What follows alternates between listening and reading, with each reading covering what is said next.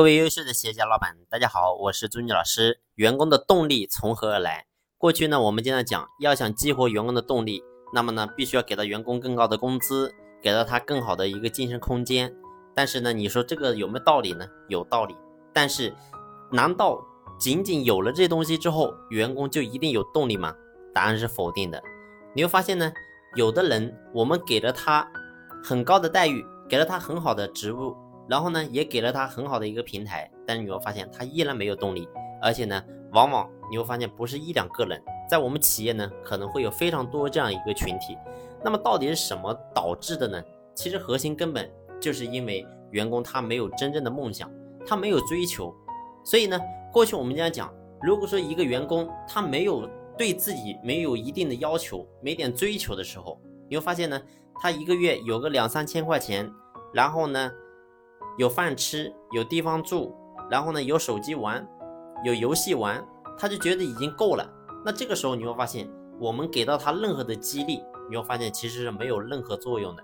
所以呢，我想，如果要真正的激活员工的动力，不单单是我们作为老板，你要能够在所谓的薪资分配这块能够做得好，更重要的是，你必须要激活员工的想法，让员工拥有一定的梦想，有目标，有方向。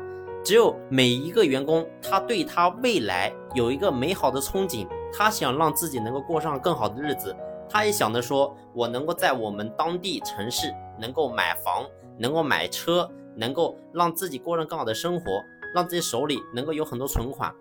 只有当员工有这个想法的时候，你会发现呢，再配合上我们企业给到他的薪资分配，给到他的晋升平台，那这个时候员工他才真正有动力。所以呢。这一点是我们很多老板忽略的，总以为员工他就是懒惰，他就是不行。其实呢，不是员工不行。过去我们也作为一个员工，为什么你今天能够成老板，就是因为过去你在员工的阶段，你有个想法，你想着说我未来我一定要出人头地，我一定要做出个样子来，然后呢证明给所有人看。所以呢，你有这个想法，所以你才能够成。其实员工也是一样的，特别呢，你会发现我们很多的员工，他的家境本来就不怎么样。然后呢，千里迢迢可能从很偏的地方来到我们的这个城市，来到我们的公司来给我们打工，所以呢，他们其实也特别不容易。所以作为老板呢，在这个点，你必须要学会去引导员工，让他变成一个有想法、有梦想、有追求的人。只有这样的话，你会发现他才能够真正的有动力。好了，这一期的分享呢，就分享到这里。如果说你想系统性的学习课程，或者说有企业的问题想要咨询的话呢？可以随时联系朱老师，朱老师联系方式呢就在专辑的简介上有介绍。这一期呢就到这里，谢谢你的聆听，谢谢。